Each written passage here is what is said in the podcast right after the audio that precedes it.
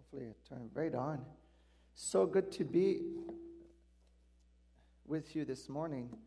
Um, I've been looking forward to be here and share with you about what God is doing, and just to uh, just say thank you, thank you to Christ Community Church. Thank you guys for supporting uh, this amazing ministry at VIU. Thank you for coming on board so early and supporting the vision and buying into the vision of equipping students to be Christian leaders. We want to raise leaders for the local church, for their family, for their workplace, and for their communities. And it's been awesome that Christ Community Church joined so early. I mean, it's always amazing to be here and to see how um, welcoming you guys are every time that we come here and how you guys take care of us in um, very in, in a lot of details. Like he just bought me a glass of water and um, you guys are so caring in all the little details. So thank you so much for that. Thank you also for those who meet on Wednesday morning and pray for us every week at the church. Thank you for those who pray from home. And thank you for those who financially support the ministry. We couldn't do this without you. Thank you for the church for also supporting us financially. We, we really couldn't do that, do any of this, uh, if it wasn't together. And so, thank you. As I think about September and students are moving on campus in just 10 days, um, it's, it's slightly nerve wracking and scary, but exciting at the same time that there's just 10 days until they move on campus. And as I think about September coming up, I'm reminded about last year and the miracles that God have been working on campus and what happened. And one of the things that's the most important I was talking with someone who um, lives on the residence, and he says the first six weeks are very crucial. The first six weeks is when students are going to be leaving their homes sometimes leaving their province, leaving their country, and coming here in Nanaimo. And those first six weeks is when they're going to be looking for a community. They're going to be looking for friends. They're going to be looking for a place to belong and for someone to belong. And whichever people or whichever group they attach themselves to is likely to stay the same for the, for the rest of their four years. Uh, for your degree. So it's very crucial that UCM be involved on campus and, and that we reach as many students as we can in that first month and a half because this is when they are actively looking, when they are craving this community, craving a place to belong. And so last year we did everything we could to be on campus as much as we could. You wouldn't believe what we did. And I thought we were doing a pretty good job. And this is when I got an email. And things got sour pretty fast. The email went like this It says, Hi, my name is Jim, and I am working with the Student Affairs. We have received some serious complaints that UCM might be associated with some terrorist movement happening around the world, and we would like to discuss the viability of your club on campus. I was like, seriously, God? I got upset. I remember the time because I tried to work until 4 o'clock, and it was 3.58. I was like, that's it. I'm going for a nap. I'm done. Done for the day. And I was just heading to the bathroom, and I've never gotten, you know, I never heard God's audible voice. Some people, maybe the heavens opened up, the roof breaks up, and God speaks to you, but I, I wish this would happen to me. It never happened to me yet. But I just heard the Holy Spirit talk to me and say, just call him. I was like, I mean, you guys have a French Canadian here, Michel, and so you may be aware about uh, having a piece of a French Canadian guy. I was like, he, I'm just going to go down on town to him. I can't call him. I better not call him. And so I was just, I, I kept heading for the bedroom to go for a nap. And um, I was like, you got to be obedient. So I was like, okay, fine. So I grabbed my phone and I dialed the number and I'm like, this is not going to end well. So he picks up. I'm like, hi, this is Samuel from UCM. And this is all I could say. And then he starts talking about what was going on in his situation and all of that. He went on for about a few minutes. And then he was like, wow, you really called fast. And I was like, yeah, you know, I serve a God that answers prayer quite fast. And, and then I started saying words that I didn't even know I was able to do. And I, started, I started saying, Thank you so much for calling me. Thank you so much for messaging me. Thank you so much for having a pulse of what's going on, campus. And I was like, I don't want to say that. I'm just mad at him. Why am I saying that? And I just kept talking to him and blessing him. And I said, Hey, would it be all right with you if we met tomorrow? And he says, Yeah, that would be a great idea. So we met the next day. The meeting went pretty well. And um, then I went on for the rest of my day. And at the end of the day, I got home and I got another email from Jim. I was like, Oh, good Lord. And then this one was, Hi, Samuel. We've met. It's been three hours, and I haven't stopped thinking about you. I want you to know that I met with the executive director, and we are so excited that you're on campus. We want you to know that we want to we stand behind everything that UCM does. We want to work together, and we want to. And I think that we should meet more often to see what we can do and how we can support each other to elevate campus life to the next level. I know that you want to see every student succeed, and I'm so pleased that you're on campus. If this isn't God turning a situation 180 degrees, I don't know what it is. It was so amazing to see God show up in mighty ways. And one more story before we dig into the word, but. Um, I went to Quebec this summer. We had an amazing time. I had poutine almost every day. I already miss it. I had maple syrup on things that you wouldn't imagine. I remember there was some maple syrup left in the can before we left, and I said, Mom, I just got to try it. We were having spaghetti. It didn't make it worse, but it didn't really make it better either. So, anyhow, I did it for science. But one thing that happens a lot in Quebec is thunderstorm. I love thunderstorm. I love storm. Christina loves to go to Quebec just so we can see storms. Uh, but here they're not very common. A storm to start with is not very common. I mean, raining 40 days in a row is quite common, but a storm is not common. Where, you know, it, like the flood almost, it feels. You get outside and you're drenched in 25 seconds. But there was a storm happening on that night, which is kind of rare already to start with on the island. And then there was thunder happening on that night, which is even more rare. And even more rare than a storm that's a thunderstorm on the island is a storm that hits a transformer that cuts the power everywhere on campus. That's very rare. And we were right in the middle of UCM, right in the middle of the sermon, and the lightning hits a transformer or something like this. Okay, if you're an electrician, maybe I'm wrong with this. But anyhow, the power went out. I can tell you that. Girls are grabbing each other, uh, grabbing the arms of the guy beside them, and they're freaking out, not wondering, what are we going to do now? Guys are acting all tough, but we're freaking out too. I'm preaching, I'm freaking out too. And I'm like, okay, what do we do now? Do we keep going? Do we stop preaching? Uh, I just felt I'll just keep preaching. And, um, and Christina said afterwards, good thing I kept preaching because my sermon was okay before the power went out, but it got really good after the power went out. So I was like, maybe it's because nobody could see me, but uh, I kept preaching. And at the end of the night, the emergency lights were starting to die off. And one of the students came to me and she's like, you know, it was really great service and it's good that we're here. And she says, good thing there's emergency lights that stayed on. And I said, well, but all the emergency lights are, are dying. But she said, what about this one in the back room? And because we have, you know, in classroom there's fluorescent on the, on the ceiling, but you can't really dim the light. So it's either like, you know, 12 o'clock or completely dark. So we have some um, Canadian Tire work lights, you know, like those 1,000 watt lights that we put on the ceiling to give some ambiance light. And that one was still on. And I said, this is not an emergency light. This is drawing a thousand watt. This is a $40 light from Canadian Tire. This should not be on. Imagine that. Even the coffee maker wasn't working because the power was out at a young, a young adult event. That's something to die for. But this light was still working. There was no light left on campus, but there was one light that kept shining, and it was where the Christians were worshiping God. It was where the Christians were meeting. Is where was, it's where Jesus' name was proclaimed. Is when the light was left on campus. And what an amazing picture of what we want to be on that campus. In the darkness of their lives. In the darkness of the university wall that's happening right now in Canada, we want to be the light that shines on campus. We want to be the light that guides people to the truth, that guides people to the kingdom of God. And so what it was so so cool to see that. I mean, I believe that's a miracle. You believe what you want, but when no electricity is anywhere, but there's one outlet that kept working, that's God, that's God just showing up and saying, we want the Christian to shine on campus. And let me just share with you quick, two quick stories about testimonies of how this is happening right now, how lives are being transformed, how leaders are being equipped on campus at VIU. Uh, the first testimony is Megan. Sorry, um, not Megan, but man, Samantha. Samantha um, just graduated, and she had to take an English course to finish.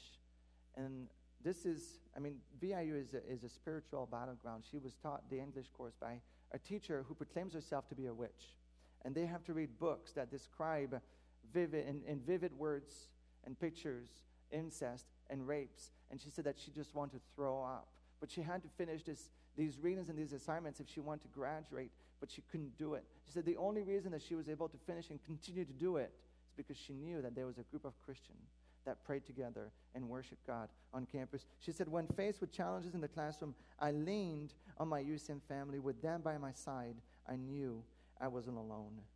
The students are coming here and they feel like they're alone in their struggles. So when they come to UCM and there's a group of 65 to 80 students that meet together that worship God, they know that they're not, they're not alone. They know they can stand strong, that they're not a sheep left abandoned on this campus, but that there's a community that cares. There's a community that's reaching out to these students. Another testimony is Megan.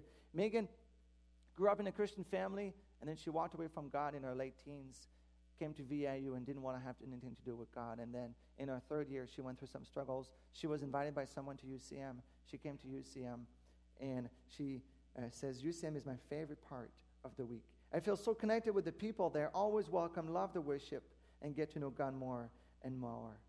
And you see, now she's working, she just started working at the Nanaimo Hospital, and she says it's amazing. She can't imagine doing her line of work without God, without praying for her patient, without coming and, and seeing God work miracles and seeing God healing people, not only physically, but spiritually as well in of work. So, what an amazing testimony of people being raised to be leaders, people growing up and being equipped to be strong leaders. And I really believe that there, there's Samantha's and Megan walking this campus that are going to be walking by the thousands. There will be 11,000 students between the age of 18 and 25 coming on the campus this year. A third of those, 3, 000, over 3,000 international students, will be walking this campus every day.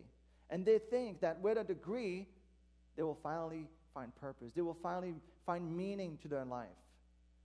And I don't believe that. I believe that they'll be disappointed because that degree, that course, that philosophy course is not going to answer the question, is not going to meet the need that they have, but that Jesus is the only one that can meet that need.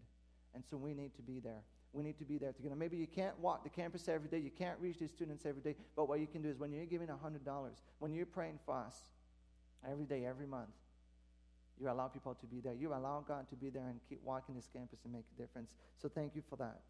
Together, let's shape tomorrow with today's university students.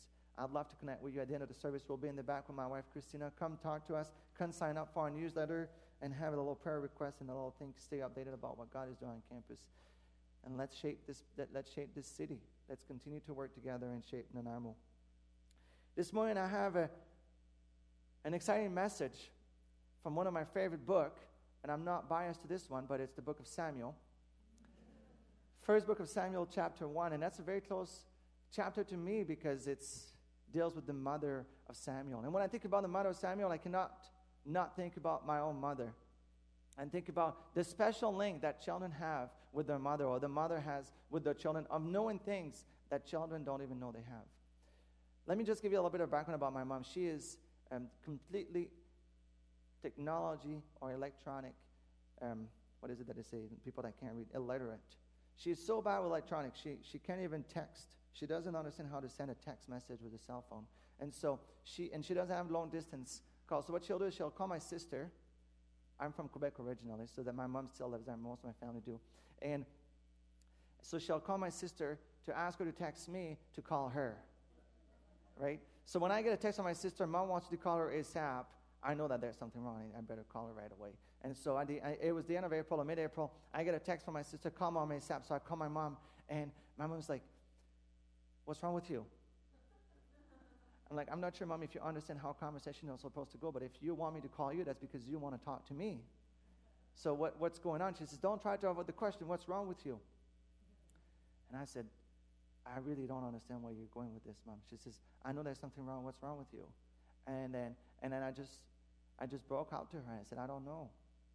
Sometime in life, you, you know, you, you keep trying to work hard, you keep trying to do something, you keep trying and pushing, and you feel like you're just getting nowhere. And maybe you're here, you're there this morning where you've been trying so hard for so long and you just feel like you're not getting through. I said, I don't know what's wrong. I don't know what's going on. I just feel tired. I just feel exhausted. I just feel like I don't know. And she said, I know. I said, Mom, this is like creepy right now because you live 5,000 kilometers away. We haven't talked for, for weeks. How do you know that? She says, You know, it was Easter last weekend and you didn't call me. Oh my gosh, I'm the worst son. I'm sorry, Mom. And she said, It's okay. I know you're busy. But I, and, and you send me a letter every holiday, every time it's my birthday. So I knew there was going to be something in the mail, and I went to the mail, and there was nothing. So then I, I thought there was something wrong. And then I talked to you on Facebook this morning, and I knew for sure there was something wrong. I said, Come on, on Facebook? How do moms do that? How do they know when there's something going on like this? How do they do that? It just reminds you of how special mothers are. How special they are. And so when I, when I read the story of Hannah in the first book of Samuel, chapter 1, that's kind of what I in my background, this mother. And I mean, Hannah is very special to me because my parents got married, and for 10 years, they tried to have children, but they couldn't have children. And so when, when I was born, my mom called me Samuel for the same reason that Hannah called her son Samuel, which means the Lord has answered. But you see, Hannah was barren for a long time, which caused her much pain to the point where she would cry and literally lose her appetite and not be able to eat. And so she went to the temple and she would pray. And one time she prayed for so long that Eli the priest thought that she was drunk. But even if man's heart couldn't perceive what was happening, God saw. And her prayer worked. God heard her prayer. She became pregnant and named her son Samuel. In her story, we learn that there are pains so deep that relief cannot come from human being, but divine intervention is the only remedy to the pain. So, this morning, I want to talk to you about how God uses pain and how God remembers a prayer. And as a man, when I think about pain, I think about physical pain. Women might have a difficult time to understand this, but let me just remind you that when a man is in pain, it hurts a lot. I was in Bible school, I was in RA, which meant I had the amazing privilege of waking up before everybody at 5:30 in the morning and open all the doors on campus. And I remember waking up one morning and going to the bathroom and, and then when I was leaving the bathroom, I remember that you gotta close the door for the door to get shut. But I forgot that I had to get out of the way for the door to get shut. And so my foot gets caught underneath the door. And it would be smart to push the door open, but that's so counterproductive. I don't want to go back in life. So my foot is stuck underneath the door, but I refuse to push the door back open. I'm like, no, I have a better idea. I'll just pull my foot from underneath. And I pull my foot from underneath, but my little toe got caught there, and I broke my toe. This little thing. You wouldn't believe how much pain it caused. This tiny little toe, and now I couldn't play sport. I just started hanging out with Christina, and I thought she was just the cutest in the world. And I was like, how am I going to, how can I win her over if I can't even go on romantic walks with her anymore? My life was ruined. And then I tried to go to people and I tried to explain to them, you know, I broke my toe and it hurts so much. And then it's like sometimes you tell things to people and it's like a competition. Well, I broke my ankle. I broke my knee. You that hurts a lot more. And so you know what? I was like, that's it. Nobody understands the pain I'm going through. It really hurts. My little toe really hurts. But I can't share with anybody because nobody would understand. You thank you, Michelle. It's the, it's the French bond here. Thank you. And we're making jokes about this, but maybe you're, you're there this morning where you, there's something that you went through that's really hard. Maybe you even walked in here this morning with a pain and something that you've been trying to work through and it's really hard, but and you tried to open yourself to some people and, and nobody understand what you're going through. And, and people just either discredit what you're going through and say, well, that's nothing. Or, or they say, you, you don't know what people, I mean, people in Africa don't even eat. People, and, and, and then it turns into a competition. So you just learned that you just had to be quiet about your problems. That you just had to live with your pain alone and, and you walked like this. But when people ask you how you're doing, you're doing great. There's nothing wrong with me. But it hurts. And you feel like you're alone in your pain. And I think, I think Hannah understands what you're, going, what you're going through because we don't have to take a guess at what her pain was. Even though she had a loving husband, she was suffering alone. Verse 5 in the first book of Samuel, chapter 1, verse 5, the author writes, And the Lord had closed her womb. And right after that, he continues and says again, Because the Lord had closed Hannah's womb. Twice, the text tells us that it was God who had made Hannah infertile. That it was no accident, no error, but that it was the deliberate work of God that Hannah was barren. And so you can't escape the irony of this, th- knowing that God, first command, is to go and multiply, and now He God is making Hannah incapable of fulfilling the, the, the, duty or the command that God has given her. I mean, how is that fair? This mystery begs the question of what good purpose could be accomplished through a woman's sterility? What good purpose could be accomplished through your disability? through your brother's death? What good purpose could be accomplished through your financial struggles or through the tragedy or the pain that you're going through this morning? What good purpose could be accomplished? And the more you ask yourself the question, the more you think nothing. It doesn't seem to do any good purpose, but it just seems to make things worse. Verse 6, the author continues Her rival kept provoking her in order to irritate her. Hannah's infertility made her vulnerable to ridicule. It made her life miserable and terrible. And worst of all, this was happening at the temple. This was happening in the church. At a place where she thought that she could finally get the support was the worst place for her to be. And maybe you, you, you hear this one at church and like, why do I keep bothering coming to church if I don't even find the help that I'm supposed to? I thought this was supposed to be a loving community. How many times do I hear this? Nobody took care of me. Nobody loved me. I mean, you expect the world not to, have, to love you. You expect your non Christian friends not to love you. But what about your Christian friend? What about the church? And you get broken. And verse 7 this went on year after year. Whenever Hannah went up to the house of the Lord, her rival kept provoke, her rival provoked her until she wept and could not and would not eat. And so you say, how could God do anything good out of this? And you wonder, why do we remember Hannah now if this story is so sad? And that in spite of the pain, how did Hannah rise up to be known and remembered as one of the most pious women of the Old Testament? But you know what? I don't think it's because, I don't think it's in spite of her pain that she raised up to be who she is now, who we remember her to be. But it is because of her pain, because of the tragedy and the pain that she went through that Hannah is now remembered as the most pious woman in the Old Testament. It's because of the pain that she went through that Hannah made a vow to God, and she is the only woman in the Old Testament whose prayer is recorded. She is the only woman shown making a vow and fulfilling it to God. Her prayer is among the longest prayer recorded in the Old Testament. Her pain is what caused her to turn to God. So this morning, don't run away from the pain. I mean, don't chase it either. Don't, don't be looking for doors with a little gap there that your toe can fit in. But don't run away from it. The pain that you're going through right now, God, not only can He use it to make something beautiful, but He wants to use it.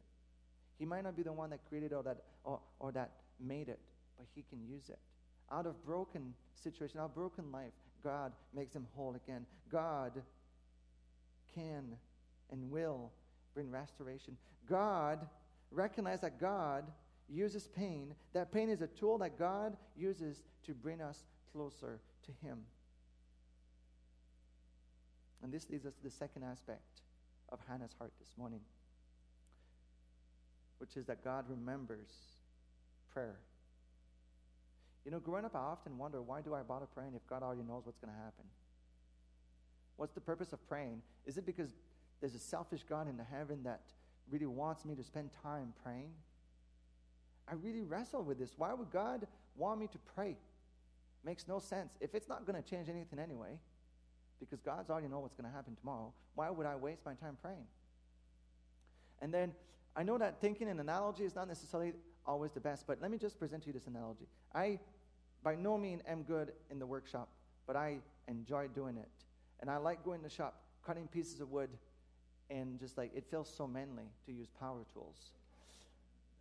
And I can go in the shop and I can, I can start cutting pieces of wood. And my good friend tells me all the time, you know, he makes jokes about this. I cut it three times and it's still too short. And I can go in the shop and I can, I can start cutting pieces of wood and gluing things and screwing things together and nailing things together. And then I look back and I'm like, man, this is ugly right? Like, oh, this really doesn't fit together. So I learned that as much as I like cutting things in the, sh- in the wood shop, the first thing I got to do is make a drawing. And this does not feel manly. At least not for me, sorry. If you like drawing, that's good. Um, but then I have to take measurements, and I'm going to sit down and, you know, draw things and, and measure. And then I have my cutting list, and I can go in the shop and I can cut all these pieces of wood. And it's like magic. I don't believe in magic, but this is like, like you know, like this is a miracle. Everything fits together. It's so amazing, just because I had a plan.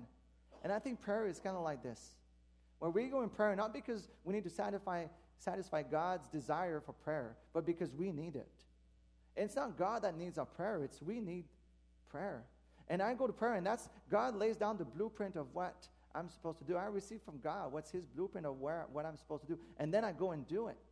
If I just go and do it, and some people are doing this, and they go and they try to do ministry, and they try to serve God, and they try to do all this in their own strength, and then they look back and they're like, God, why isn't this beautiful? Why none of this works out? And God says, it would if only you knew exactly a little bit. You were so close so many times. And if you would have just spent a little bit of time in prayer and you would have seen where you were going wrong. And then you go in prayer and God lays it down and then you look back and you're like, wow, look at all this amazing work. I barely didn't do anything. Just because you spent time in prayer. But at the same time, I can go and I can start drawing blueprints until the cows come home, you know, until chickens have teeth. And and then nothing gets done. That project never gets built. And some people, they go in prayer and they pray all day, all night. They never stop praying. They pray for their entire life. And then they're and they're like, why, God, didn't you do anything? I think that there's a time for prayer and there's a time when we need to go and we need to say, okay, God, I believe that this is from you and now I'm going to go and do it. And we need to get out of our, we need to get out from our knees and go and work in the community. And I know you guys are doing that and that's awesome. So maybe you can use this as an encouragement for your friends. but we need to get out. And I think Hannah, she went to prayer, she went to the temple, and she said, I will stay on my knees until I receive something from God today. In verse 10, she's, the Bible says, In her deep anguish, Hannah prayed to the Lord, weeping bitterly. Hannah knew that she was suffering from pain that couldn't be cured by human. Her husband tried and it didn't work. The only relief that would work was a divine intervention. So Hannah went to God for help. There will be pain in your life that nobody can help you with. There is suffering of the heart that nobody, no medication, no amount of a, of a temp or self help book will alleviate the pain. But the only relief will come from God, who is the remedy for the pain of the soul. And so Hannah verse 13, went to the temple, and Hannah was praying in her heart. Her lips were moving, but her voice was not heard. Eli thought she was drunk. Eli was a man who watched lips instead of perceiving hearts. And I'm sure you've met people like this in your life too. You find a lot of them. They look at how things are rather than perceiving what is really happening in the matters of the heart. But if people can't be full, God can't. I can only imagine though the French Canadian in me, the fighter in me would if I can if, if Eli would have came to me, oh my good Lord. I would have gotten up to him and I would be, Who do you think you are? You think you're a man of God? Coming here and telling me that I'm drunk? I'm here pouring my heart out to God, and you're coming here and accusing me of something I didn't do. But maybe I have something to learn from Hannah. Hannah's just gentle response, verse 15, was, Not so, my Lord. Do not take your servant for a wicked woman. For I have been praying here out of great anguish and grief. Rather than accusing Eli, she recognized that Eli was a man appointed by God. She recognized that he may have made a mistake, but that she still decided to treat him with respect and dignity. And because of her response, rather than starting an argument with her, Eli blesses her. And this is the moment that Hannah had been waiting for. Eli says, Go in peace and may God of Israel grant you what you have asked of him. Then she went on her way, verse 18. And this is beautiful because she ate something, and her face was no longer downcast. Hannah finally had victory. God wants you to have victory this morning over what you're going through. God wants you to know that He wants to provide you victory. If you walked in this room with a face downcast, He wants you to leave with a joy on your face. The most amazing part of this in Hannah's story is that nothing had changed. But yet, everything had changed. Before she couldn't eat, but now she went back to eat. Before she was filled with anxiety and pain, but now she was filled with joy and peace and hope. Before her face was downcast, but now she had joy on her face. You know, we often imagine that to change the world, we need to have a massive platform like Oprah or the Queen Elizabeth or, and have a lot of money.